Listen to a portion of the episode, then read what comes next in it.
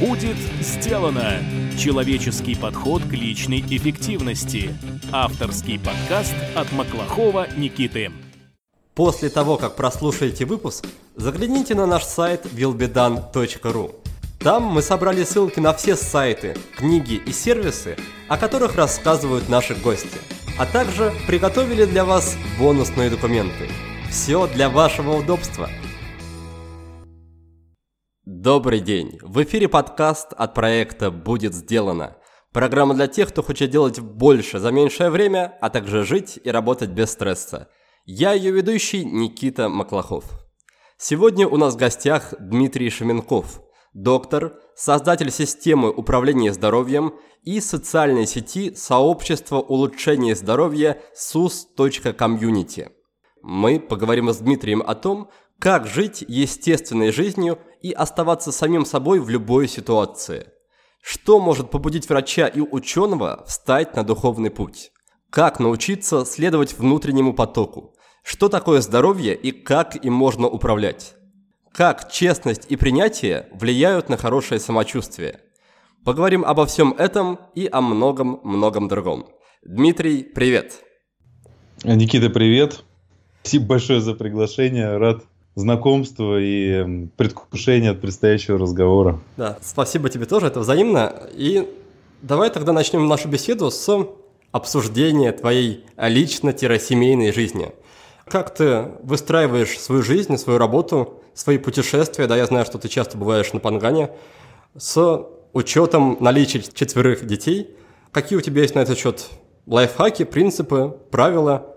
Как в этом плане у тебя обстоят дела? Да, Никит, спасибо большое. Да, очень э, такая важная история. Дети у меня двух браков. У меня есть первый брак, от которого у меня как раз старшие дети. У меня две дочки, 13-11 лет, Настя и Алина. Вот. От второго брака у меня сыновья. Дания, Лука. Им сейчас 4 и год и 8.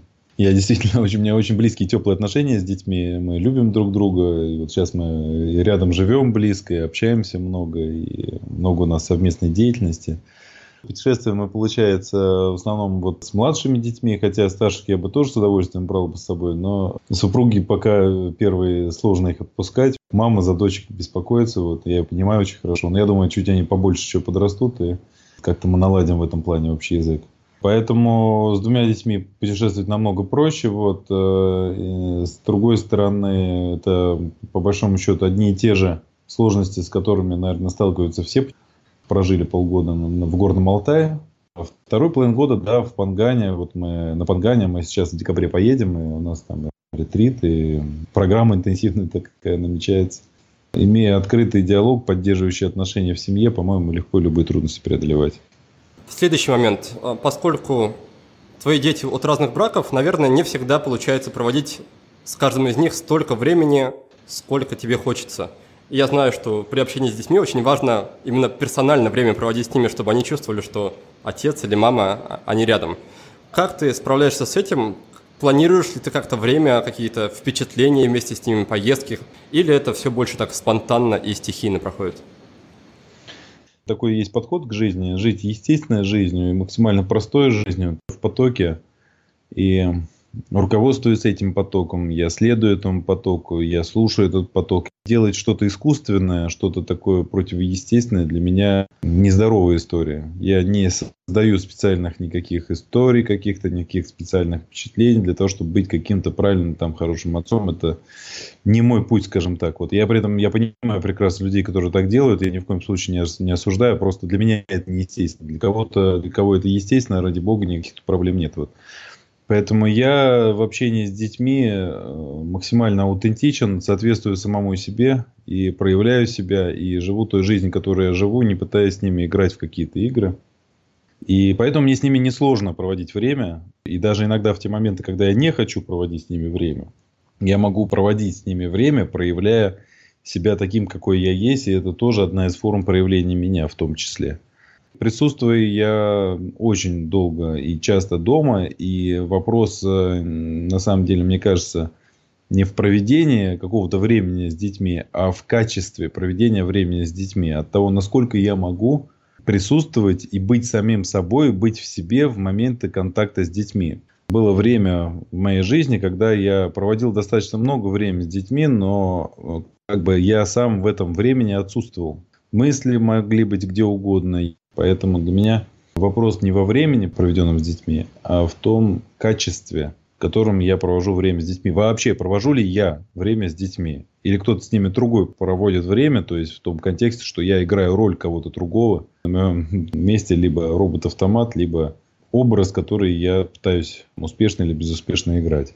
Поэтому я очень счастлив тому, что у меня есть замечательная возможность сейчас активно работаю, реализую себя, одновременно с этим быть очень активным и глубоко вовлеченным в семью, в семейные процессы, в бытовые вопросы – и во время, и в том числе в взаимоотношения с детьми, в общие какие-то результаты, цели деятельности и в общие переживания, которые мы не специально искусственно создаем, а, а проходим через те переживания, которыми полна наша жизнь. Ты прямо сходу начал погружаться в такие глубокие темы. Я думаю, что мы к ним вернемся еще чуть позже. А пока хотел бы с тобой обсудить твою историю. А я, как и, возможно, многие или часть из наших слушателей, узнал о тебе и о твоей деятельности из твоего выступления на конференции TED. Пожалуйста, расскажи пару слов про этот твой опыт, как ты туда попал, как там очутился, как готовился, как проходил выступление и как в итоге оно повлияло на твою работу и на твою жизнь, если такое влияние вообще было. Люди, конечно, по-разному знают о моей деятельности. Вот есть очень популярное видео из э, Конгресса по трансперсональной психологии, которое Володя Майков, мой э, друг хороший, э, проводил как-то в Москве. На самом деле большинство людей, которые меня знают, наверное, как-то оттуда пришли вот, и слышали там мое выступление. Вот, тезовское выступление было значимым для меня, во-первых, потому что тезовская конференция – это такое важное очень событие. Я много смотрел тезовских лекций, и, конечно же, у меня в сознании были идеи, что вот когда-нибудь наступит момент, то, что вот я тоже выступлю там на конференции TEDx, но я как-то не предпринимал никаких активных действий, связанных с этим. И на определенном этапе жизненного пути мне написали ребята, которые организаторы этой конференции, пригласили выступить, рассказать о своем взгляде на жизнь, на управление здоровьем, рассказать какой-то важной идеи, которую можно было бы передать многим людям. С этого все началось, вот, а подготовка была, на мой взгляд, замечательная. Я познакомился с выдающимся человеком, с Глебом Шулешовым. Такой яркий, живой человек. Вот мы нашли сразу же общий язык, какой-то теплый очень контакт. Глеб замечательный презентатор сам, учит людей делать презентации, и в частности он готовил тедовских э, спикеров – мне это помогло, в общем, как-то структурировать свое мышление, и мне помогло более внятно, что ли, начать говорить о тех идеях, о которых я говорю. И как бы формат тедской конференции достаточно жесткий. Мне, обычно мне требовалось достаточно много времени для раскачки, для такого постепенного вхождения, что ли, в тему, для того, чтобы я мог говорить из нее. А здесь вот требовалось как-то сразу вот зайти в это пространство э, и из него начать говорить. И для меня это был вот один из первых таких опытов, в котором я почувствовал такую важную любовь со стороны организатора, со стороны Глеба, который помогал как-то ограничивая поток, другое качество потока перейти. У меня есть вебинары, есть лекции, там есть мои выступления, конференции, которые мне очень нравятся. Вот тедовское выступление, оно к этому не относится в моем понимании. То есть я там все-таки очень старался соответствовать какой-то модели выражения себя, и это накладывало отпечаток на мою способность выражать то, что мне бы хотелось выразить. В целом я оцениваю этот опыт как позитивный. Вот я не могу сказать, что он какое-то там решающее определенное значение оказал на мою жизнь, вот сам по себе. Но вот подготовка к нему и знакомство с Глебом Шулешовым, и потом последующий опыт применения навыка а, быстро и коротко рассказывать, достаточно лаконично, но из потока о том, чем я занимаюсь, мне оказался очень полезен. Дмитрий, спасибо за ответ. И теперь хочу у тебя спросить, каким образом происходило такое твое превращение из человека, по сути, науки, да, у тебя такое фундаментальное медицинское образование, в человека, который, мне кажется, ну, со стороны больше рассказывает о таких духовных, возможно, мистических, эзотерических каких-то вещах. А каким образом происходила эта трансформация и почему ты вообще начал сдвигаться из чисто научных каких-то знаний в сторону больше духовных? На самом деле мне такого, так сказать, сдвига не произошло, скорее расширение произошло. А, я не отходил от научного пути ни на секунду и в нем продолжаю находиться. Просто мне кажется, что рано или поздно в любой системе, какую бы мы систему ни изучали, мы доходим до рамок этой системы. И для того, чтобы познать ее, нам нужно выйти за ее границы и обнаружить мир, состоящий из других подобных систем. Изучение этого мира нас рано или поздно приводит к осознаванию того, что этот мир, он также является одним из миров. Путь перехода из одной системы в надсистему, из одной надсистемы в другую надсистему, такой путь как его называют как раз в духовных традициях, там, трансценденция или путь метаэволюции или метасистемный переход, так называемый, можно назвать его путем такого вертикального развития, путем внутреннего развития или путем развития внутреннего видения, или как его еще называют, духовным путем. Вот. Но для меня это путь, он а, путь системный, он путь такого расширяющего представления о самом себе, о реальности. И, в общем, я вполне естественно к нему пришел, следуя искреннему поиску, искреннему желанию изучать мир, пробовать его на ощупь, исследовать во всех формах, контекстах. И вот это исследование, оно рано или поздно привело меня, ну, оно приводит рано или поздно любого, мне кажется, человека, но меня в том числе привело к сознанию не физической, что ли, ну, не традиционной модели меня все-таки мой научный поиск привел э, к холистической модели. Но она не менее научная модель для меня, поэтому, в общем, я себя никак не выделяю из этой колеи. Вот. А то, что многие люди находят в знаниях и в том опыте, который я транслирую, и в том числе во мне самом, отражение своих внутренних поисков и внутренней духовности, там, эзотеричности или чего-то такого, вот, ну, это прекрасно, это здорово. То есть я так вижу, что люди таким образом могут в хорошем смысле этого слова, спуститься с небес на землю и почувствовать еще и землю под ногами, почувствовать радость от э, прогулки по этой земле, от вдыхания воздуха, от э, пения птиц, от шума реки, от э, прикосновения близкого человека, от любви и вот чего-то такого мирского и очень живого, то, чем наполнена наша жизнь, наша биология, наша физиология. Вот. А бывает ли такое, что тот опыт или те знания, которые ты получаешь в процессе этого самого чувствования, наблюдения, изучения себя, этот опыт идет в разрез с теми фундаментальными знаниями, которые ты почерпнул из науки? Бывает ли такое? Если да, то что ты обычно в таких ситуациях делаешь? Пытаешься ли как-то закрыть на что-то глаза или наоборот пытаешься состыковать и найти причину, по которой они пока что не стыкуются? Ну, здесь очень хорошо работает принятие. Вот дело в том, что это вообще естественное состояние жизни, когда новый опыт э, отличается от старого опыта. Если я переживаю в данную секунду нечто такое, что еще ранее не было пережито, ну, во-первых, из этого исходит вывод, что я все-таки живой человек, и это прекрасно. Второе, что исходит, что новое пережито не хуже, не лучше того, что было пережито ранее. Поэтому мой опыт таким образом и мое пережитое, мое фундаментальное представление о мире лишь только расширяется с появлением нового опыта. И в этом смысле какой-то необходимости особым образом работать с этим опытом я не вижу. Потому что человеческий мозг это такая штука или человеческое сознание, которое, естественно, рационализировать. Для того, чтобы построить какую-то концепцию мира или мировоззренческую концепцию, я не трачу никаких сил, я не трачу энергии, потому что это происходит абсолютно естественным образом. То есть мне достаточно проживать опыт, который я проживаю, и наблюдать за этим опытом беспристрастно, не оценивая вновь переживаемый опыт с позиции предыдущего опыта и не внося каких-то там вердиктов, суждений, спокойно переживая и как бы складывая в копилку это пережитое. И потом спокойно обращаясь к этому пережитому в общей совокупности, как части целого. И именно такое вот обращение, оно мне позволяет э, видеть какие-то связи, которые можно потом оценить как синхронистичность, как какое-то волшебство своеобразное. То есть вот, поэтому моя жизнь наполнена, помимо такого рационального опыта, таким опытом переживания своеобразного единства и обнаружения связи между теми элементами опыта, которые на первый взгляд казались э, не связанными. Спасибо за ответ. В начале нашей беседы ты несколько раз упомянул о том, насколько тебе важно находиться в потоке, быть собой, не играть никакие роли. И сейчас мне хочется спросить, как это проявляется на практике? Как ты понимаешь, допустим, что вот сейчас я начал играть какую-то роль, и хорошо бы мне ее перестать играть? То есть как, допустим, человеку, который не понимает пока что, не знаком с этой концепцией, попробовать ее на вкус, применить ее на практике – и попробовать хоть на минутку побыть собой. Побыть собой, будучи не самим собой, достаточно легко, достаточно побыть не самим собой.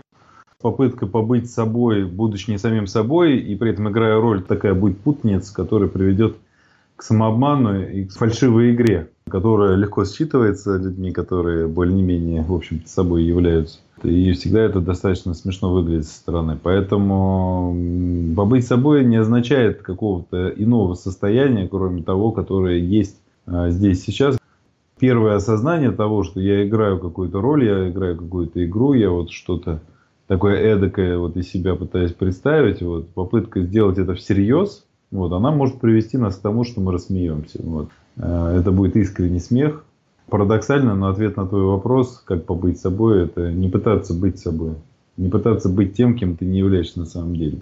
Вторая фаза потери самого себя, это когда я не просто не являюсь самим собой, так я еще и считаю, что и мир должен перестать быть самим собой, или люди должны быть другими, вот тогда будет как бы все правильно. То есть это вот откуда насилие берет, берется из такого глубинного неприятия и насилия по отношению к себе берется уже насилие по отношению к миру. Поэтому воздержусь от каких-то прямых рекомендаций. Вот улыбнусь и помолчу. Слишком долго, конечно, молчать все-таки не надо пока что. И сейчас хочется перейти ко второй части вопроса своего. Это вопрос по поводу состояния потока, точнее, исследования потоку, о котором ты также упоминал в начале.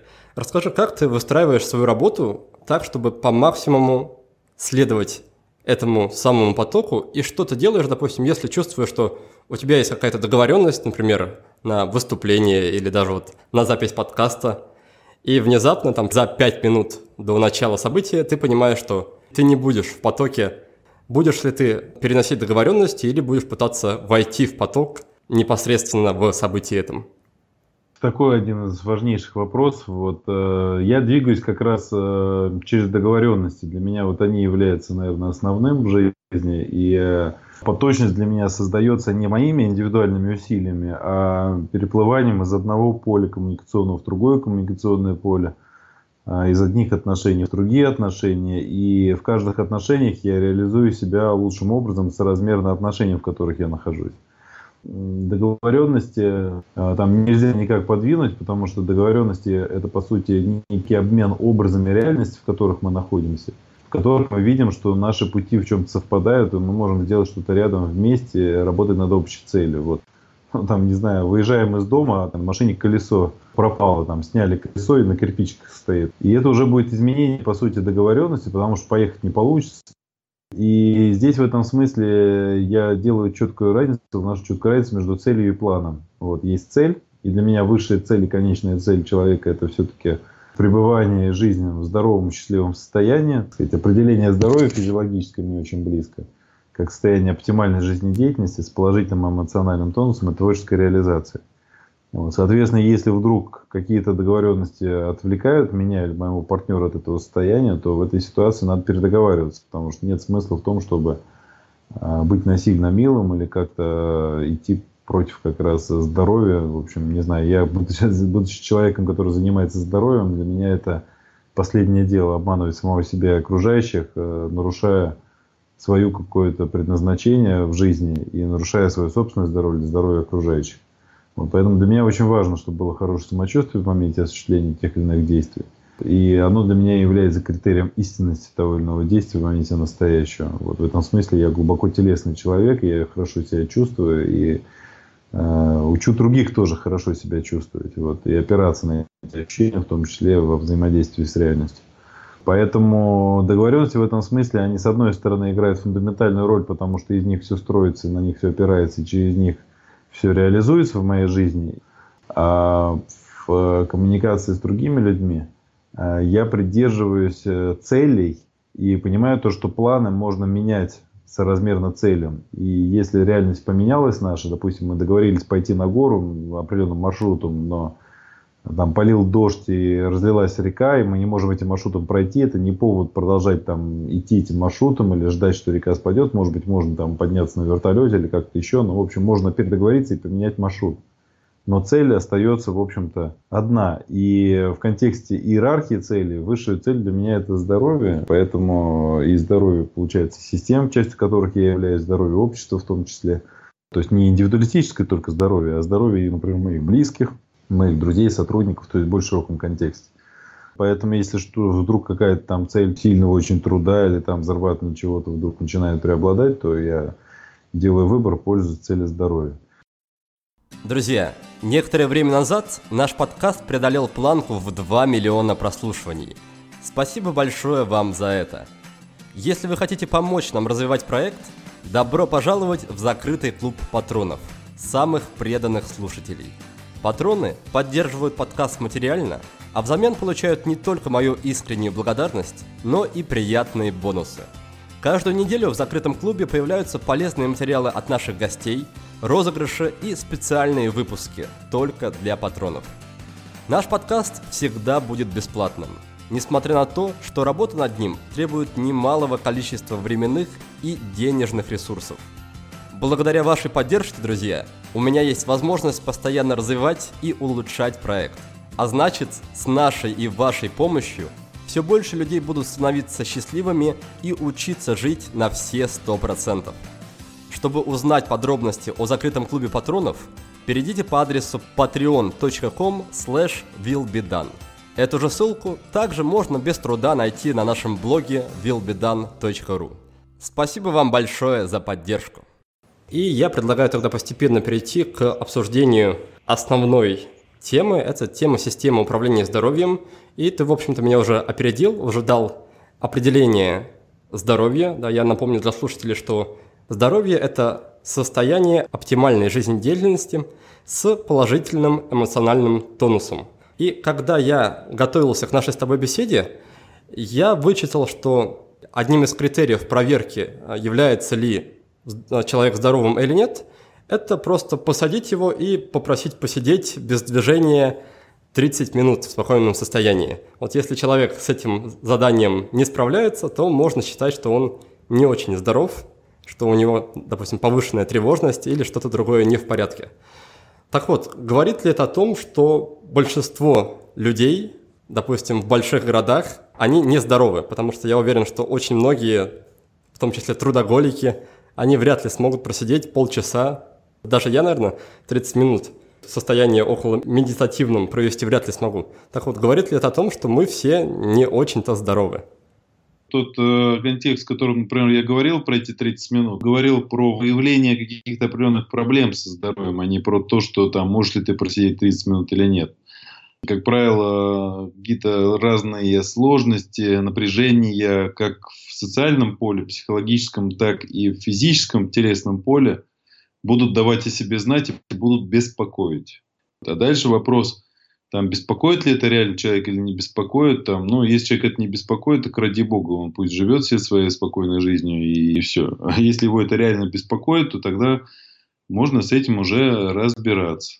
Но исходным здесь э, критерием все-таки здоровья является, наверное, мне кажется, самочувствие, способность как раз получать удовольствие от жизни и пребывать э, каком-то варианте оптимальной жизнедеятельности все-таки, в таком результативном. Поэтому, если говорить про здоровье как про цель, это, безусловно, положительные эмоции. Это один из таких важнейших критериев здоровой цели. Это хорошие отношения, это наличие смысла жизни, это поточность, это интерес, вовлеченность такая жизнедеятельность. То есть, вот это вот такие критерии. Они в первую очередь, наверное, носят психологический характер, наверное, скорее, чем физический. Потом уже идут какие-то физические факторы. И как показывают последние научные открытия, все начинается э, далеко не с физических э, факторов. Организм начинает болеть, рассыпаться не, не с момента, когда чисто физический процесс произошли. Предстоят всегда этим процессом какие-то психологические и социальные. Тогда встает вопрос, каким образом можно выявить, что здоровье постепенно начинает ухудшаться, если в тот момент, когда мы это сами увидим и почувствуем, то, по сути, будет уже поздно, да, то есть если это уже проявлено на физическом уровне, то причины этого внутренние, они уже развивались когда-то давно. И в продолжении сразу второй вопрос. Каким образом можно понять, допустим, здоров ли ты или нет, если ты никогда себя не чувствовал по-настоящему здоровым, никогда не находился в том, что ты называешь состоянием оптимальной жизнедеятельности? Как бы несложный ответ на этот вопрос. Надо начинать с э, самочувствия, с развития чувствительности э, к своим собственным ощущениям. И в этом смысле самочувствие или здоровье – это развиваемый процесс, улучшаемый процесс. То есть я, в принципе, могу учиться лучше и лучше себя чувствовать, и по мере улучшения моего самочувствия я начинаю с все большим опережением видеть потенциальные проблемы, какие-то сложности, которые могут привести меня к какому-то ухудшению самочувствия. А, в этом смысле, чем лучше себя чувствует человек, чем больше он занимается улучшением самочувствия непосредственно, тем, собственно говоря, он лучше себя чувствует и тем лучше прогноз у него. Вот. Соответственно, чем меньше себя чувствует э, человек, чем хуже он себя чувствует, тем э, больше шансов у него на развитие каких-то серьезных проблем со здоровьем уже на физическом уровне которые уже могут быть выявлены с помощью каких-то инструментов, э, допустим, физического, опять же, плана. Поэтому существуют разные э, способы диагностики, разные этапы диагностики. Для меня вот таким высшим этапом является, еще раз подчеркну, непосредственно самочувствие. С одной стороны, как и диагностика одновременно здоровья, так и способ ее улучшения, его улучшения. То есть я прямо могу направлять внимание на свои физические телесные ощущения и осознавать их. И это помимо того, что дает мне осознание своих ощущений, понимание того, где я нахожусь, что я чувствую и как я себя чувствую. С другой стороны, это дает еще и улучшение самочувствия, потому что чем больше я обращаю внимание на свои ощущения телесные, тем, так сказать, лучше у меня развит навык самочувствия. Буквально проприоцепции, как его по-научному говорят, ну или самочувствительность. Если вдруг, еще раз подчеркну, я там теряю в какой-то степени этот навык самочувствие, то мои действия становятся невнимательными, и я постепенно, теряя чувствительность, я одновременно с этим начинаю совершать определенные ошибки в действиях. Ошибки в движениях, там, например, если у человека там онемела у него нога, то он легко может раниться, травмироваться, например, запросто. То же самое происходит вообще в целом по жизни с человеком. То есть, чем меньше человек чувствует себя, чем хуже он себя чувствует, тем больше шансов у него на развитие какой-то серьезной проблемы, серьезной патологии. И да, таким людям, которые плохо себя чувствуют, зачастую требуются уже инвазивные способы диагностики. Нужно взять какие-то тесты, может быть, там заглянуть вовнутрь человеческого организма, чтобы выявить, увидеть те проблемы, донести их до сознания человека, если вдруг он вот так вот себя плохо чувствует, что аж даже не способен непосредственно их почувствовать. Вот. Но парадокс в том заключается, что обычно к докторам люди обращаются уже как бы начав себя чувствовать хорошо, но называют это плохим самочувствием. То есть, когда сигналы обратной связи, болезненные ощущения, собственно говоря, нарушение целостности достигают мозга человека, то он уже начинает себя чувствовать. Это уже он встает на путь к выздоровлению, он уже идет там, я не знаю, к доктору, интересуется, он уже начинает делать шаги на пути к выздоровлению. Потому что до этого он, как правило, систематически делал шаги к разрушению самого себя и своего здоровья. Поэтому и можно сказать, что он себя плохо чувствовал.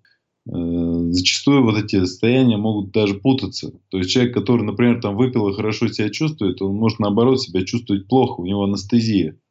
Вот. Но ему кажется, что он чувствует себя хорошо, у него есть иллюзия, эйфорическая иллюзия. И то есть оно запросто приводит его к более серьезным проблемам, и, как известно, после там, употребления возникает откат. В общем, ничем хорошим это не заканчивается. Вот. В этом смысле базовый способ диагностики состояния нашего является самочувствие. Вот, и самочувствие – это навык, который развивается, и навык профилактический, защитный, лечебный навык.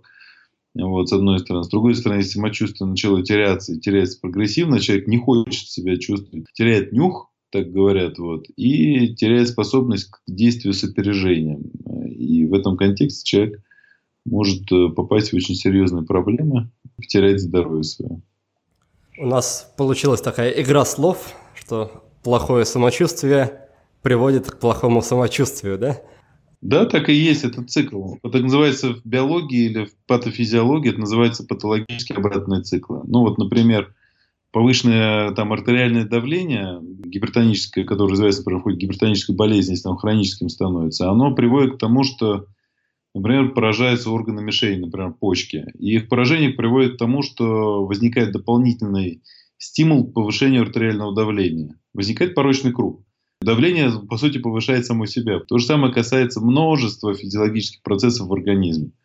Вот. И если такой самый верхний уровень взять, то да, плохое самочувствие, как практика, оно приводит к тому, что оно становится еще хуже и хуже. Поэтому здесь вопрос баланса и управления своим вниманием. Если я уделяю внимание своим чувствам, ощущениям, если я уделяю внимание своему переживаниям, то в этой ситуации я начинаю себя лучше чувствовать. Понятно, что как бы, я могу развивать эту чувствительность, а могу, наоборот, идти по обратному пути. Поэтому все, так сказать, в наших руках. Тогда, пожалуйста, расскажи пару слов о том, как развивать в себе этот навык самоощущения, самонаблюдения, самочувствования на повседневной основе. Все, что у нас есть, это внимание, время, пространство. Вот заполнять это вне, время, пространство и внимание своими ощущениями. То есть я выделяю время, сажусь, обращаю внимание на то, что я физически чувствую, переживаю, но позволяю происходить всему, что вот я ощущаю в себе, внутри себя, в мире, в своем сознании, вокруг себя. То есть наблюдаю за тем, что происходит. Уделяю внимание, по сути, своему внутреннему миру, своему внешнему миру, своим физическим ощущениям. То есть уделяю внимание своей жизни как есть. И вот именно это уделение внимания жизни как есть, для которого поначалу мне требуется выделять специальное время и пространство, поскольку большей частью я живу, не обращая внимания на жизнь. Потом постепенно этот фокус смещается, постепенно повседневная жизнь превращается в вот такую насыщенную, полноценную жизнь, которой я уделяю внимание каждому моменту. Вот, но начинается все, в общем-то, с вполне себе простых вещей, с, с такого, с развития базовой какой-то такой внимательности, как говорит мой товарищ Витя Шарев, базовой осознанности. Вот, то есть все начинается с этих простых вещей. Получается, что то, о чем мы сейчас, сейчас говорим, это практика медитации, да? Ну, если говорить в таком, в чистом виде, то да, просто под словами практика медитации, но что только люди не имеют в виду. Поэтому я избегаю этих слов и пытаюсь указать прямо непосредственно на то, что конкретно происходит вот в этих процессах и состояниях по моим наблюдениям, зачастую то, что люди называют медитацией, медитацией, в общем-то, не является. В этом плане у нас уже был в гостях в подкасте и Виктор Ширяев, и Валерий Веряскин, так что я думаю, что слушатели примерно представляют, о чем идет речь, когда речь идет о медитации, и можно не бояться в этом плане ввести их в заблуждение. Через пару минут мы выясним, из чего состоит система управления здоровьем, которую разработал мой гость, и коснемся темы депрессии. А сейчас я коротко подведу итоги первой части нашего разговора. Два года назад Дмитрий Шаменков выступил на конференции TED, и для него это оказалось хорошей тренировкой ораторского мастерства. Мой гость считает, что главное для спикера – это навык говорить лаконично и по существу, а также способность во время выступления быть самим собой. Далее мы немного поговорили о том, как же быть собой не только на сцене, но и в обычной жизни – Дмитрий подчеркнул, что играть роли и притворяться – это плохая тактика. Во-первых, фальш легко считывается окружающими.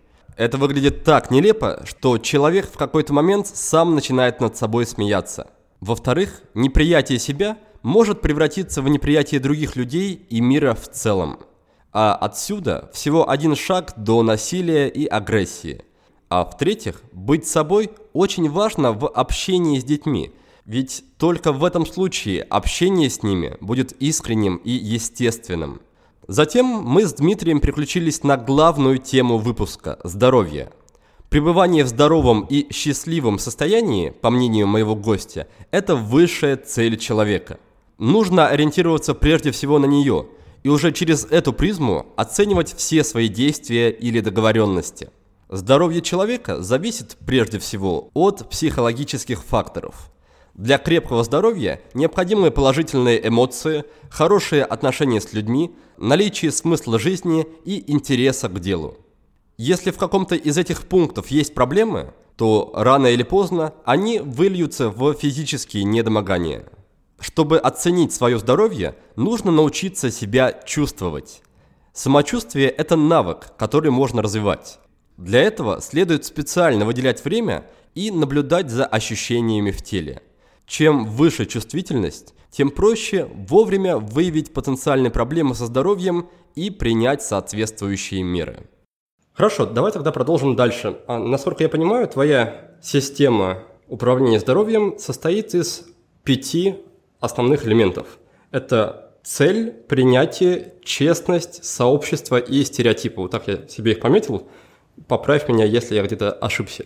И сейчас мне бы хотелось подробно пройтись по элементу под названием «честность». Очень много ты уделяешь этому внимания в своих работах, в своих выступлениях, в своих материалах. Расскажи, почему так важно для сохранения здоровья быть честным и что вообще такое быть честным на практическом уровне? Ну, если говорить с более такой широкой перспективой, вся система управления здоровьем, она основана, в общем-то, на законах физиологии или физиологии функциональных систем, как правильно называется по-научному. Конечно же, она шире, чем пять элементов, включает в себя, там, наверное, все аспекты жизни, и там касается и дыхания, и физиологии движения, и питания, и сна, и всего остального. Просто есть э, в том числе э, наиболее важные компоненты этой системы. И, наверное, наиболее важным фактом, который стоит знать, прежде чем начинать там вообще, в принципе, управлять своим здоровьем, надо понимать э, факторы риска, которые являются наиболее важными причинами смертности для человека. Вот, согласно многочисленным научным исследованиям, многоцентровым, огромным исследованиям, в которых приняли участие более чем там, 3 миллиона человек, мы знаем, что основным фактором риска смерти является социальная изоляция, одиночество. Весь процесс эволюции – это эволюция не способов борьбы, а это эволюция способов сотрудничества. Это блестящим образом доказано эволюционистом и эволюционным биологом Гарвардского университета, руководителем программы эволюционной динамики в Гарварде профессором Мартином Новаком. Хороший научный факт, то, что движущей силой эволюции всегда являлось сотрудничество. Поэтому человек является существом социальным, ему необходимы другие для выживания, и потеря контактов с другими для человека это наибольший стресс, который себе вообще в принципе можно представить. Вот.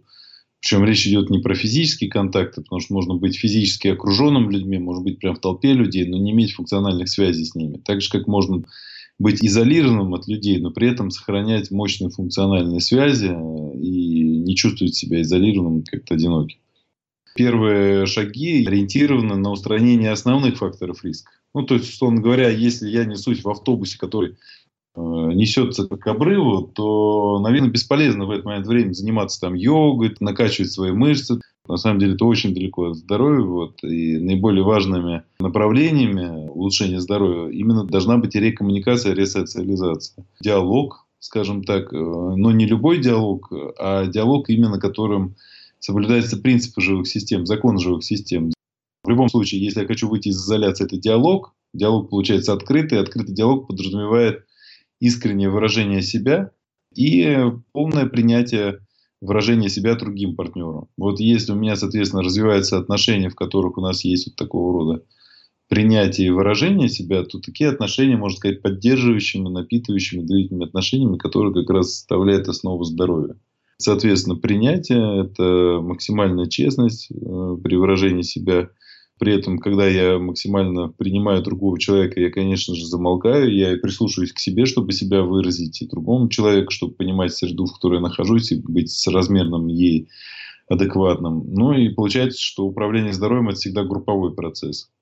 Как э, мудро очень заметил э, один из крупнейших в мире специалистов по медицинской социологии, профессор – медицинской социологии Николас Кристакис, благодаря исследованиям научным, он доказал то, что в общем, наше здоровье – это следствие здоровья окружающих людей, и все, что мы думаем, делаем, вообще, что с нами происходит, это есть следы волны событий, происходящих с людьми, которые нас окружают. Вот в этом смысле управление здоровьем – это групповой процесс, коллективный процесс. Вот. То есть это есть та основа, это те самые знаменитые 20% действий, которые дают 80, а возможно и более процентов результата деятельности. И более того, понять, что дальше нужно делать для управления здоровьем, можно лишь только через призму вот подобного подхода, потому что можно опять же пытаться как-то там индивидуалистично действовать и совершить фундаментальные ошибки. Вот, в частности, диеты не работают, например. Но они не работают они в перспективе 3-8 лет. Понятна причина, по которым они не работают. Причина носит как раз социально-психологический характер, а не физический. Вот. Но большая часть людей не учитывает этого фактора. Да, и честность, безусловно, она в этом смысле является одним из ключей к здоровой коммуникации, потому что какая там коммуникация без искреннего проявления выражения себя. В общем, она насильственная, манипулятивная и нездоровая. Э, говоря языком живых систем, не способствует получению положительного полезного результата деятельности совместного с другими компонентами системы. Поэтому в этом смысле она является искаженной. Хорошо. Я от тебя услышал, что один из самых опасных факторов риска – это социальная изоляция и одиночество. Чтобы преодолеть этот фактор риска, нужно выстраивать здоровые, честные, открытые отношения с другими людьми. Чтобы выстраивать такие отношения, полезно и, в общем-то, необходимо практиковать честность в общении. Пока что для меня это звучит немножко абстрактно, и хотелось бы, опять-таки, на повседневных примерах, на практических примерах обсудить с тобой, как это может выглядеть. Вот есть у человека какой-то уже отлаженный быт, дом, работа, тренажерный зал, дом, например. Есть какой-то круг общения, возможно, навязанный, созданный той же работой, тем же спортивным залом. Как, находясь в такой ситуации, во-первых, понять, что то, что сейчас происходит, это нездорово, и как начать, с чего начать выстраивать, во-первых, здоровые отношения, а во-вторых, здоровую коммуникацию с теми людьми, которые есть уже в твоей жизни? Сразу вот скажу, что да, по научным исследованиям все-таки социальная изоляция, одиночество является основным фактором риска, то есть не одним из основных, я бы так сказал, а вот наиболее важным, поскольку он является триггером других факторов риска. То есть люди просто так не начинают там пить алкоголь и курить, они это делают под воздействием, под давлением социальных причин. И это доказано в исследованиях знаменитых Брюса Александера, такой исследователь, который показал, что в общем, животные, которые пребывают в социальной изоляции, легко подсаживаются на наркотики, в то время как животные, которые э, находятся в активной поддержке социальной среде, в общем-то, наркотиками не пользуются, несмотря на свободный доступ к ним. Курение, алкоголь и алкоголизм – это наиболее важные после так сказать, одиночество, факторы риска смертности, вот, и даже в чем-то там курение конкурирует, например. Но получается, что вот они, поскольку зависимы от одиночества, то для меня вот одиночество, как бы сказать, на первом месте. Вот. Да, для определенных заболеваний это вообще может быть драматическая разница, просто потрясающая. Например, для онкологических заболеваний, там, женщины, которые изолированы до постановки диагноза рак молочной железы, 2,14 раза чаще умирают, чем те женщины, которые были там, не изолированы. То есть это настолько фундаментальная разница, что как бы диву даешься. Такая оговорка важная довольно. Теперь, что касается повседневной честности, но э, я так скажу, на самом деле очень много есть мелочей, связанных с повседневностью. Вот, доказал профессор Анита Келли в Соединенных Штатах Америки, университет Нотр-Дам. Человек в среднем где-то в 11, 11 раз в неделю минимум прибегает к лжи, и зачастую мы делаем это там неосознанно. Вот. Какие могут быть э, там искажения? Первое, самое главное, это, конечно, в семье какие-то искажения. То есть вопрос честности по отношению к нашим близким. Наверное, одно из таких наиболее частых искажений, которые я встречаю там в практике. Потом отношения, искажения по отношению к самому себе, например. Вот э, перенос ответственности за свою жизнь на других людей. Вот как из серии, то, что там типа нам кто-то что-то навязывает. Да никто нам ничего не навязывает, это мы сами принимаем решение, последовательно сдаемся. Мы отказываемся таким образом от своего собственного выбора и предаем сами себя. Тоже как вариант такого самообмана или обмана, вот, э, искажения. Неследование зачастую своим целям, чувствам, ощущениям. То есть человек чувствует, хочет может что-то сделать, например. Э, реализовать какой-то свой потенциал в каком-то направлении. Но вот не делает этого, например. Просто нарушение элементарной договоренности. То есть просто обман, например, или манипуляция. Очень много в маркетинге подобного рода инструментов люди используют. Манипуляции, которые тонко похожи на правду, а по сути являются обманом. Ну, даже элементарно. Там можно, например, взять, там, записать вебинар, приглашать людей на то, что, например, там будет вебинар. А это, например, автовебинар. Обман. В этом случае с автовебинаром, по сути, будет страдать здоровье того человека, который это организовал систем социальных начал, часть которых он является, а потом, да, здоровье, потому что здоровье даже не за автовебинары будет страдать, а из-за того, что стереотип такой вот жизнедеятельности, он будет касаться голографически всех аспектов жизни этого человека, и рано или поздно э, это проявится в психосоматических заболеваниях, в основном аутоиммунных каких-то или каких-то еще. До какой степени должна проявляться честность в жизни, чтобы она служила на пользу здоровью? Бытовой пример – человек проснулся с утра и чувствует, что ему не хочется идти на работу, ему лень или какие-то другие причины, что в этом случае будет проявлением честности в пользу здоровья? Позвонить начальнику и прямо так сказать, что «Ой, начальник, сегодня мне что-то не хочется идти на работу, я сегодня не приду». Или как-то по-другому поступить нужно? По-другому нужно поступить профилактически, потому что когда мы пытаемся говорить там о честности в каких-то ситуациях, когда уже куча всего накосячена, и как-то пытаемся э, найти компромисс между наварным и еще более наварным, то как бы здесь совсем все плохо. И тут совет такой, начинать там постепенно, наверное, с этим разбираться с чего-то главного, потому что такая ситуация, например, там в моей жизни чрезвычайно редка и практически невозможна. Вот. Пример такой, который хорошо иллюстрирует запущенность проблем. Как действовать в таких ситуациях? Надо всегда действовать через совокупность договоренности, потому что договоренность не одна, в которой мы участвуем. Безусловно, здоровье здоровьем, но если я э, нахожусь в искажениях во внешних системах социальных и договариваюсь так, чтобы пренебрегая своим здоровьем, то тут вопрос, кто пренебрег моим здоровьем? Начальник и там работа оказывает давление на меня, или это я не подумал о том, что мне нужно как-то правильно договориться о том, как я регулирую свое время и действую. Вот. В этом смысле я сторонник, например, исполнения обязательств, в которых я участвую. То есть, вот я, например, если договорился я до какой-то истории, то мне либо нужно, понимая свою неправоту, выйти на связь и принимая последствия моей, моего искажения – Э, выйти из договоренности как-то, ну, как вариант, либо исполнить эту договоренность и заплатить цену, соответствующую здоровьем, за эту договоренность. И в этой ситуации для меня вот это становится, выполнение договоренности становится уроком. И в будущем, при заключении соответствующих договоров подобного типа, я буду уже на животном уровне помнить, как надо договариваться и о чем не надо договариваться. Здесь, скорее всего, это процесс про то, что мы никогда идеальными не будем, и нужно не пытаться стать там идеальным в плане честности, а научиться учиться и постепенно следовать по уменьшению степени искажений своей жизни. Мой путь, он показывает, что это вполне себе возможно. И начиная двигаться по этому пути, надо понимать, что это такой путь вот, э, развития очень сильного. Потому что начинаешь вдруг обнаружить массу таких черт своего поведения и каких-то там, отношений в своей жизни, в которых реально многое очень искажено такая точка отсчета. Надо начинать с э, момента настоящего и э, шаг за шагом стремиться все-таки быть максимально эквивалентным самому себе и тем целям, которые есть. И внимательно следить за договоренностями, словами, отслеживать ощущения свои физические. И, в общем, учиться тренироваться в этом процессе. А не пытаться с места в карьер как-то взять и стать честным там прям человеком и все, и ходить и бравировать этим. Это неправда, это самообман. С этим надо быть более осторожным. Еще один вопрос, который часто, я уверен, возникает у людей, когда речь заходит о честности.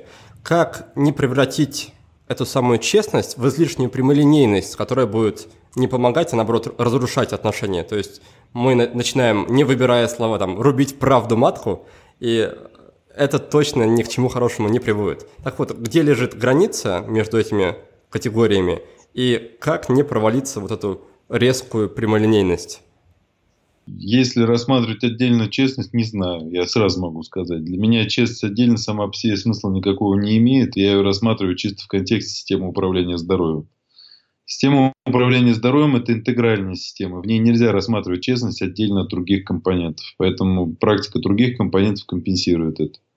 Но когда человек, например, нечестно относится по отношению к системе управления здоровьем, например, послушав там, меня, там, когда я рассказываю про систему управления здоровьем, говорит, а, ну мне все понятно, пойду я практиковать медитацию, и вот честность, я это выберу для себя. Ну, как бы он потом столкнется с проблемой, потому что я не говорил нигде никакого слова о том, что нужно практиковать отдельную честь или медитацию, или их там вместе, или что-то еще. Я говорю, когда про систему управления здоровьем, я говорю именно про систему управления здоровьем.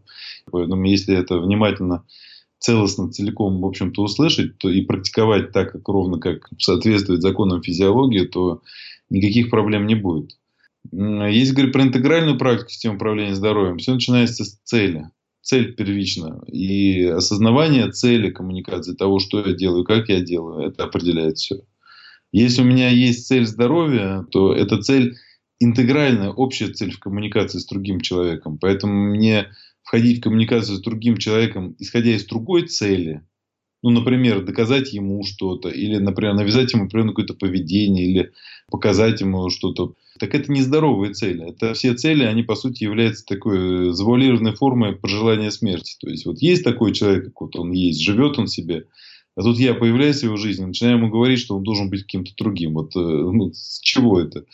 Если я там при этом типа пытаюсь мочить матку правды, то это уже вторично, это уже нечестно по отношению к цели. Э, я рассматриваю честность конкретно и все факторы, которых я описал, конкретно в контексте живых систем и цели здоровья. Вот. Соответственно, с другими целями, пожалуйста, это будет э, тоже работать, но это будет работать по-другому. Это будет приводить человека к саморазрушению, вот, если он будет таким образом действовать. И рано или поздно он заплатит за свою так называемую честность. Честность без здоровья, без принятия, без э, вот этого осознавания большого контекста, ну какая же это честность? Это манипуляция такой чистой воды. Это важно понимать э, весы. В центре весы держатся на кончике цели, по одну сторону честность, по другую сторону принятие. Вот такой образ можно представить. Переходим к нашему традиционному конкурсу «Книга за отзыв». И сегодня мы, как обычно, разыграем сразу две крутые книги. Напомню правила. Есть два варианта участия. Первый – написать пост о подкасте во Вконтакте, в Фейсбуке или в Инстаграме. Второй способ – оставить отзыв на странице подкаста в iTunes. Но это еще не все. Если вы не выиграете одну из книг от наших партнеров, то мы отправим вам свою. От проекта будет сделано. Это новая электронная книга на основе подкаста о личной эффективности и обо всем, что с нею связано. Переходим к призам. Книги для сегодняшнего розыгрыша предоставили наши друзья из издательства «Альпина», за что им огромное спасибо. Первая книга продолжает одну из тем нашего выпуска – она называется «Аутентичность. Как быть собой». А написал ее Стивен Джозеф, мировой эксперт в области позитивной психологии. Как и мой сегодняшний гость, автор книги опирается на науку и призывает постоянно прислушиваться к себе.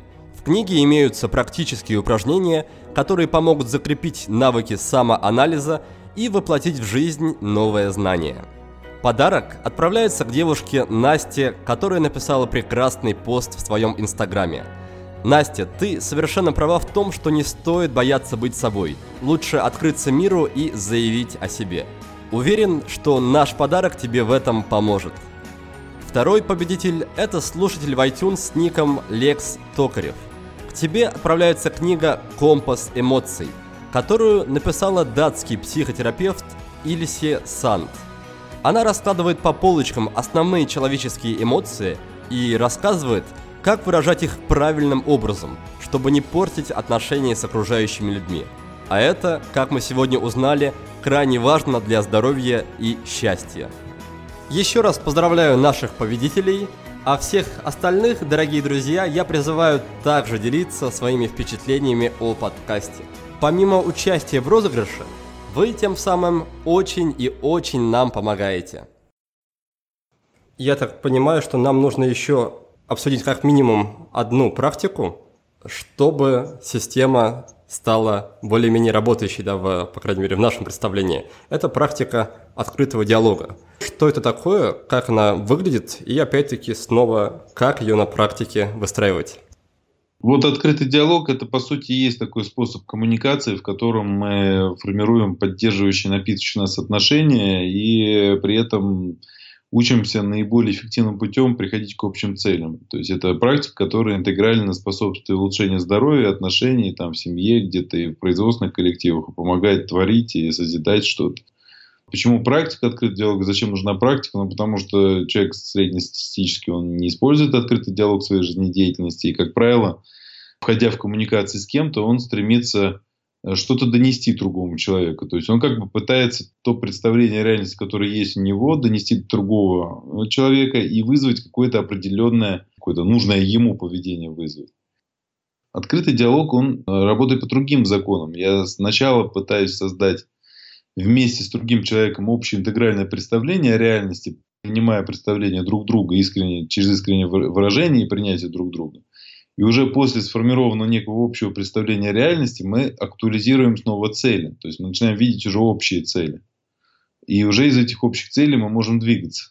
То есть сначала мы синхронизируемся, потом находим общие цели, потом двигаемся. Примерно такая последовательность. В обычном диалоге стандартном, когда люди доносят что-то друг для друга, у них возможность донести до другого становится таким основным императивом жизни. То есть им прям вот непосредственно хочешь донести, и никак э, они не хотят сворачивать точки зрения. Так доказать свою правоту, изменить мир к лучшему, там как угодно. В этом состоянии обычно человек закрыт для слушания, слышания другого человека, то есть для него как бы изменить свое представление о реальности это практически как умереть, потому что он тогда донести не сможет свое. Поэтому группа людей, в которой все участники стремительно хотят донести что-то, в этой ситуации коммуникация практически забита. потому что никто не хочет слышать, и все только пытаются что-то кому-то навязать, и энергии много тратится в такого рода группе. Много очень будет насилия, искажений, и мало будет результатов, мало будет удовлетворенности деятельности в такого рода группе.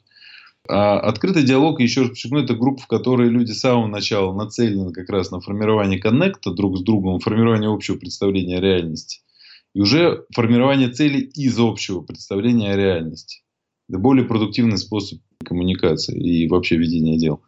Если, допустим, я попытаюсь, общаясь с людьми в обычном диалоге, взять и потренироваться от, открытому диалогу, то, скорее всего, это может привести меня к определенным ожиданиям ненужным, то есть я буду ждать чего-то от других людей, какой-то определенной формы поведения, то есть если я сам не специалист в этом еще вопросе, у меня нет навыка, то в этом случае я буду чего-то ждать, и у меня рано или поздно все равно возникнет неудовлетворенность, какое-то насилие, то есть вот такие ненужные проявления совершенно по отношению к результату диалога, с которым мы в него заходим. Практика открытого диалога – это, по сути, как раз э, совместная групповая практика вот этого способа коммуникации, в котором мы учимся делиться эквивалентами реальности, в котором мы находимся своими переживаниями, ощущениями, какими-то фактами жизнедеятельности друг с другом, принимая друг друга и при этом максимально искренне выражая друг друга. Вот в этой ситуации мы тренируем нашу способность воспринимать, принимать и выражать себя. И имеем достаточно объем обратной связи для того, чтобы реально быстро развить этот навык. Уже развив этот навык, можно идти в любую совершенно коммуникацию и, в общем, не ожидая ничего, спокойно совершенно коммуницировать. Поэтому, собственно говоря, практика, она проводится достаточно просто. То есть люди собираются в группу буквально по 6, 7, 8 человек учатся друг другом а, в одном поле выражать, проявлять свои чувства, переживания, и по мере раскрытия переживаний, переживания каждого человека меняются. И мы видим, как происходит эволюция в наших внутренних процессах, происходит эволюция в группе, в общем, и таким образом начинаем чувствовать и понимать лучше, шире, развивается эмпатия, способность к самочувствию, к осознанию другого человека, способность к формированию отношений и уже в последующем к самореализации. Так, а что делать в тех ситуациях или на тех площадках, которые ни открытому диалогу, ни честности явно не способствуют. Сейчас я говорю, например, о социальных сетях.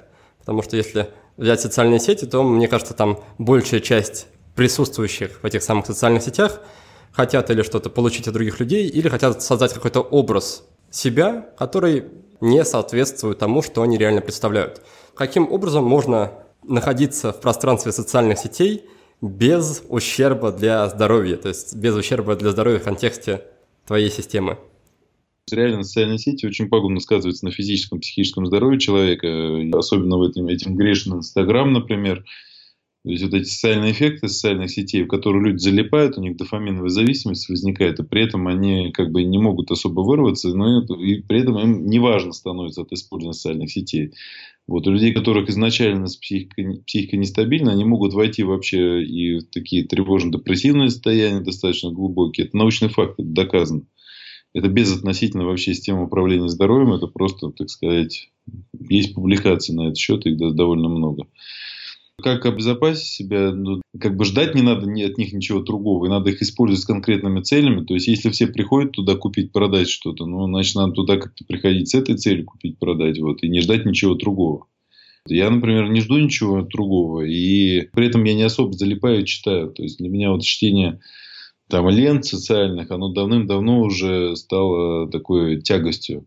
К тому же мы свою собственную социальную сеть сделали, только она основана на принципе как раз живых систем, где люди делятся своими переживаниями искренне открыто. Меня это заряжает, потому что когда люди пишут о своих э, чувствах, о том, что с, ними происходит в реальном масштабе времени, это напитывает энергией, это дает э, мотив для действия, для каких-то перемен, для, в общем, живого процесса, для живого общения.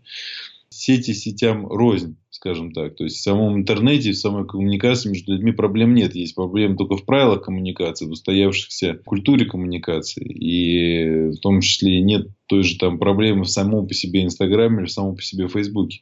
Есть проблема в культуре, которая распространена э, среди людей, которые пользуются такого рода инструментами пытаться поменять мир в этом смысле, мне кажется, это как Дон Кихотство какое-то своеобразное. Вот, э, знать просто, понимать это, осознавать, чувствовать себя хорошо, понимать, э, что ты вооружен, что ты просто так не заходишь туда и с какой-то определенной целью, и осознавать эту цель, проявлять себя максимально так сказать, естественно, что ли. Вот, наверное, это самое лучшее, что можно придумать. А так проблема реально есть. Проблема серьезная на самом деле. Потому что социальные сети стали сильно разобщать людей. Вот люди втыкаются в телефоны, меньше общаются друг с другом. Вот. Ну, достаточно в ресторан какой-нибудь прийти да посмотреть, что происходит. Вот, то есть очень мало живого общения эмпатического, в основном общение такое вот ограниченное в связи с этим. И в Соединенных Штатах эпидемия одиночества в связи с этим наблюдается за последний год. Вот в несколько раз стало больше одиноких людей. И ничего хорошего не сулит для системы здравоохранения в целом, для страны. В общем, проблема серьезная, и что с ней делать? Ну, как что? Для себя развивать навык открытого диалога и не ждать ничего сверхъестественного. Окружать себя именно поддерживающими людьми, взаимодействовать постепенно с близкими. Как известно, через наши привычки, через наши зеркальные нейроны, наши навыки, наши способы коммуникации, если они эволюционно более сильные, они передаются другим людям. Здесь надо просто развиваться самому и быть в общении с другими людьми. Есть еще одна проблема, болезнь современного общества – это проблема депрессии. Расскажи, как ты относишься к депрессии, в чем ты видишь причины возникновения депрессии и помогает ли твоя система как-то с ней справиться?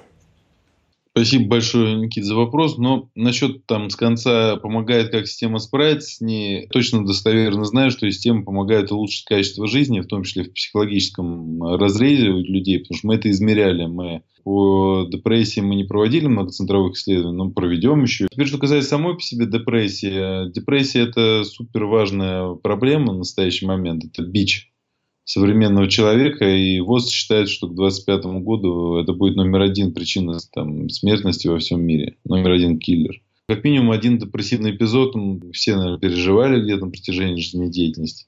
Ну, есть много, конечно, теорий всевозможных, но основной причиной, я считаю, является хроническая привязанность человека к определенным образом о жизни, которая основана на прошлом опыте, и как бы реальность она никогда не соответствует такого рода образом, и поэтому базовая такая неудовлетворенность, э, хроническая ежедневная, которая исходит именно из привязанности, вот она становится бичом человека. То есть, он говоря, я привязан к определенной модели реальности, как, которая, как мне кажется, она должна быть. А реальность другая. И вот это расхождение желаемого действительного создает у меня отрицательные эмоции. Чем больше это расхождение, тем больше отрицательные эмоции. И если я живу, у меня есть куча всяких вот этих расхождений, я чувствовать могу себя хронически как э, не, в общем, удовлетворенного такого человека. Вот, если я сильно привязываюсь, потому что моя мечта не осуществляется, не реализуется. Вот. И чем больше у меня привязанности, тем более сложно мне почувствовать себя счастливым. Депрессия – такая история, которая нарастает. Вот. Но известно то, что депрессия – это состояние, которое сопровождает социальную изоляцию. Вот. Социальная изоляция растет в настоящий момент времени, поэтому растет уровень депрессии. То есть люди изолированными чувствуют себя несчастными, и дальше развивается там комплекс других причин. Вот. А почему растет социальная изоляция? Ну, искажение – это один из факторов, который тоже присутствует. Вот привязанность к определенным моделям – второй фактор. Неосознавание того, как реальность устроена – третий фактор. В общем, наверное, есть много причин, но вот когда мы знаем конкретную проблему, с которой можно взаимодействовать для того, чтобы качественно, фундаментально менять жизнь, мне кажется, не настолько сильно важны причины даже, сколько вот можно брать эту проблему и действовать, и решать ее, добиваться результата. Но и в этом смысле было огромное исследование Гарвардского университета, которое мы все знаем как Гарвардское исследование, но 75-летнее исследование длилось 75 лет э, руководил им Джош Веллиант, а потом вот Роберт Уолдингер. Недавно он на TED выступал, тоже рассказывал про это исследование. Вот э, специалисты доказали, что можно иметь там карьеру, деньги, даже физическое здоровье, но при этом не имея любящих, поддерживающих отношений, мы несчастны. Поэтому в этом смысле любящие, поддерживающие отношения – это такой ключевой фактор, триггер счастья.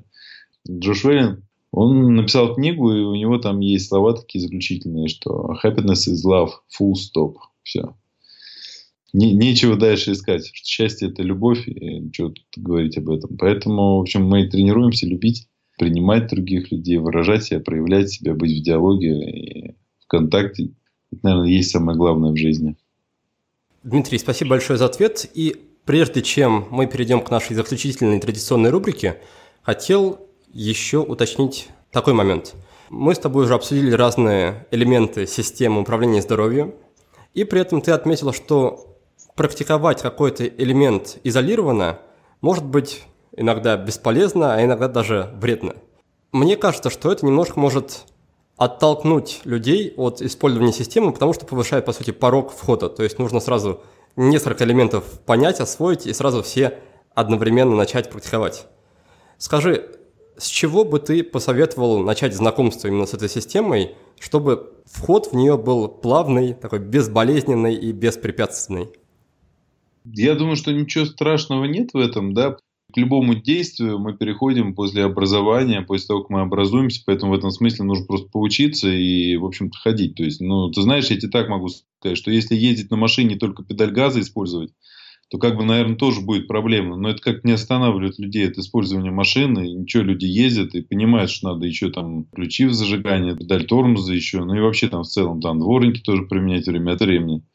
Система управления здоровьем, она как бы ничем не отличается. Она не перестает быть системой от этого. И для того, чтобы ее принять, нужно просто научиться. Вот знания о ней мы, собственно говоря, бесплатно раздаем, а, открыто, базовые, которые человек любой может получить и поучиться, и развиваться в этом контексте как и ну, с любой другой темой, надо учиться использовать. Как бы если сделать только пару действий какое-то или одно, то результата не будет. Вот. Ничего сложного нет. Э, Все, о чем мы говорим, это физиология живых систем. В этом нет ничего сверхъестественного или непонятного. То есть это может любой человек абсолютно понять. Но если может понять студент мединститута, ну, значит любой человек может понять. Начать нужно вон с близких, со своих.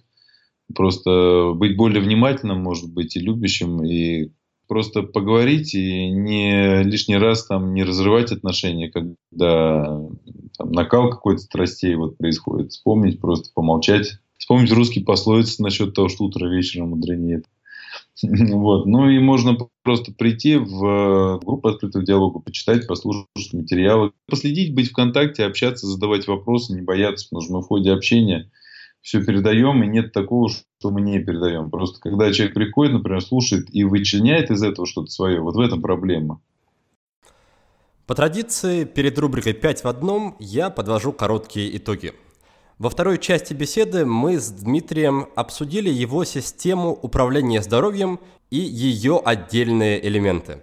В целом, эта система основана на физиологии – и включает в себя все аспекты жизни человека, начиная от дыхания и заканчивая режимом сна. Очень важно практиковать все элементы вместе, а прежде чем начать, стоит ознакомиться с теорией. Результатом практики может стать улучшение качества жизни, здоровья и самочувствия. Все, как обычно, начинается с цели, то есть со здоровья – Здоровье каждого человека зависит от здоровья окружающих его людей и от отношений с этими людьми. Социальную изоляцию и одиночество мой гость назвал причиной смертности номер один. Чтобы быть здоровыми, нужно построить поддерживающие отношения с людьми, а для этого надо научиться открытому диалогу и честности. Дмитрий привел примеры, как может выглядеть нечестность. Это обман близких и самого себя, отказ от ответственности за свою жизнь, нежелание следовать своим целям, нарушение договоренности и манипуляции. Все это рано или поздно приводит к психосоматическим заболеваниям, поэтому от нечестности нужно постепенно избавляться. Далее мы обсудили открытый диалог как лучший способ коммуникации. В таком диалоге участники искренне выражают себя, слышат и принимают друг друга, не стремятся что-то кому-то доказать. Сначала они создают общее представление о реальности, потом определяют общие цели и действуют. Там, где открытый диалог не практикуется, на общение уходит гораздо больше энергии, а результата на выходе очень мало. Навык ведения открытого диалога можно тренировать, но только сообща, находясь в группе единомышленников. В большинстве социальных сетей такой открытый диалог часто бывает неуместен и невозможен. Поэтому Дмитрий советует использовать популярные соцсети только по делу и не заменять ими живое общение.